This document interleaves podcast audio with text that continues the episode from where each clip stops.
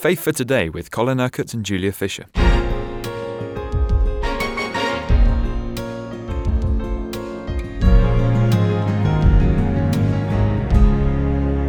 This week, Colin, you're talking about the gospel, the gospel message. Now, I guess there are many in our society who have never heard this message. You started to explain the relevance of the cross yesterday.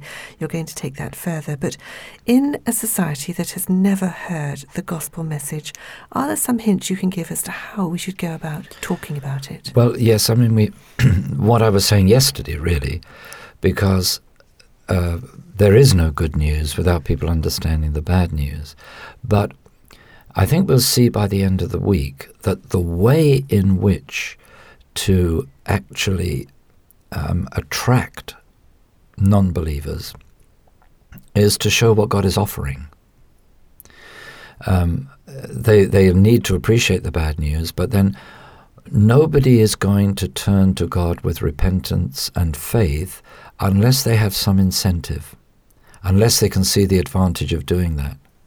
And especially in our Western society, people are so used to having look after themselves and to make their own way in life that to suddenly come to the realization that, first of all, there is a God and they need to depend upon God, and that actually they're unacceptable without faith in God, that is a big leap in people's mentalities.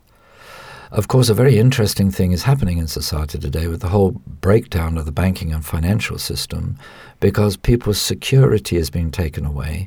So I believe that uh, doing this week of programs on the gospel is very timely because uh, if people's security is being taken away, this is a wonderful opportunity for the gospel to be given to people who suddenly are feeling very fragile, very vulnerable, and wonder what has happened to the foundation of their lives. What is your advice say for telling people in the most tactful way that actually everybody has sinned? This can actually cause quite a lot of affront to the person who feels actually they're quite a good person. Well, that's I don't believe that's the way to start, you see. This is why we need to get to the cross first and to see what is made possible by the cross.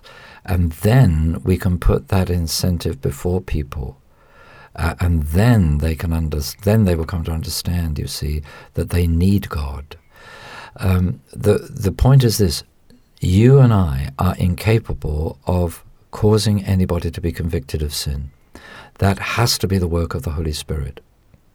The Holy Spirit has to work in a person even before they're saved to show them their need of God. So uh, I think these questions we need to come to later in the week when we've actually seen what God has accomplished on the cross and what is available because of that. So I, I just started to open up this subject of the cross yesterday when we uh, we saw that Jesus died the death of a convicted criminal. He didn't just die for us. Um, a Roman soldier didn't run his sword through him and kill him. He had to stand before a court and be condemned and and um, to be condemned as guilty even though he was innocent. He had to die the painful death of a condemned criminal because that is how God regards all of us because we have all sinned. Jesus was dying the death that we deserved. Now, if we look at Scripture, he was accomplishing a great deal on that death. Now, I'm going to focus just on one thing today, and that is the forgiveness of our sins, because that is absolutely crucial if we're going to experience salvation. And I find that there are a lot of born again Christians who really don't understand fully what it means to be forgiven. So, what did Jesus do? First of all, he was God who became man. And the scripture says he shared our weakness. He, he was a weak human being, even though he had a divine nature. And he was tempted in every way just as we are, yet he never sinned. Now, that is the difference between Jesus and everybody else who's ever lived on planet Earth. It's very important because, as the scripture says, if a sinner dies for a sinner, that can't bring salvation, that can't bring forgiveness, that can't bring acceptance by God. But if a righteous man, if a sinless man, if a, if a perfect man dies on behalf of the unrighteous, the imperfect sinners, then salvation becomes possible. Then it becomes possible, in other words, for the sins of those who believe in that man uh, to be forgiven. So the scripture teaches us that when Jesus went to the cross, he took all our sin upon himself. Uh, as Christians, we are very familiar with chapter 53 of, of Isaiah, where we read in uh, verse 4 Surely he took up our infirmities and carried our sorrows. Yet we considered him stricken by God, smitten by him, and afflicted. But he was pierced for our transgressions, he was crushed for our iniquities. The punishment that brought us peace was upon him, and by his wounds we are healed. We all, like sheep, have gone astray. Each of us has turned to his own way, and the Lord has laid on him the iniquity of us all. Now, amazingly, those words were written about 700 years before the crucifixion. And God, of course, can see the end from the beginning. He knew exactly what was going to happen on the cross and why he was sending his son to die on the cross. And those verses that I've just read are such a wonderful explanation of what Jesus effected. When he went to the cross, he went because God, his Father, deliberately sent him to the cross. Yes, he had to stand before the Jewish Sanhedrin, the Jewish council, stand before Pilate and be condemned by both groups. But this was the will of his Father. He was, as we just read, stricken by God. He was making his Son the sacrificial lamb. Remember, right at the beginning of his ministry, John the Baptist said, Behold the Lamb of God who takes away the sin of the world. That was a prophetic statement right at the outset of Jesus' ministry. Uh, the Jewish people, of course, were well aware of the whole ritual of sacrifice. But here was a sacrifice not of a lamb or a goat, but here was the sacrifice that God Himself provided. It was actually a human sacrifice, the only human sacrifice God has ever wanted. And it was the sacrifice of his own son, so that the whole of mankind would it would be possible for them to actually be forgiven and restored to unity of relationship and fellowship with God. So Jesus took lived this innocent life, was condemned as being guilty, and in the process took all our sin, all our iniquity, all our transgression. Transgression is when we go against the will of God. Iniquity is all the sin that comes out of our hearts and out of our sinful hearts.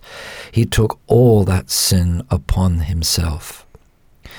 Now, perhaps with our reason, it's difficult to understand how somebody dying 2,000 years ago could actually take our sin, but this was a, a sort of a, a, a, an eternal event in history that what was happening at the crucifixion was going to have eternal consequences. It was going to uh, have consequences for every successive generation of mankind and consequences for their eternity after this life. So it, it, it is the most important event that has ever happened in, in the whole history of mankind. And all, this, all the sin uh, of mankind was laid upon Jesus. Um, all the sicknesses and all the infirmities were also laid upon him. So as we see him hanging on the cross, uh, we see the pain, we see the suffering, we see actually the consequences of sin. We see God's judgment upon sin, this terrible, terrible agony. Now, none of us want that for all eternity. And that's what salvation is. It's saving us from eternal agony, eternal separation from God. It's from literally from hell. And it's opening up heaven for us so that we can become part of God's kingdom of heaven. Now, it, it's not very popular to believe in hell today, but it was a reality for Jesus. And let me tell you, Jesus experienced hell when he hung on that cross. He experienced what we would have known eternally if it wasn't for his love, if it wasn't for his mercy, if it wasn't for his grace that took him to the cross. So God doesn't actually want us to focus on the suffering.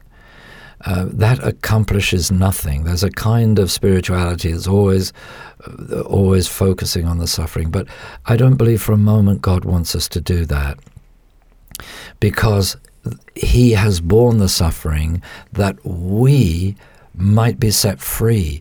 So He wants us to focus on what that suffering has accomplished, how we can live totally free from guilt totally free from any sense of sin, how we can live with the power of sin broken in our lives so we don't have to be manipulated by sin and by sinful desires. How can we be sure that we're forgiven? Well, that is what I'm going to talk about tomorrow because uh, there's no time to talk about it today. But you see, this is the most important question. And this is why we're doing this week of programs. Because although many Christians know about the cross, they still don't live as if they are forgiven.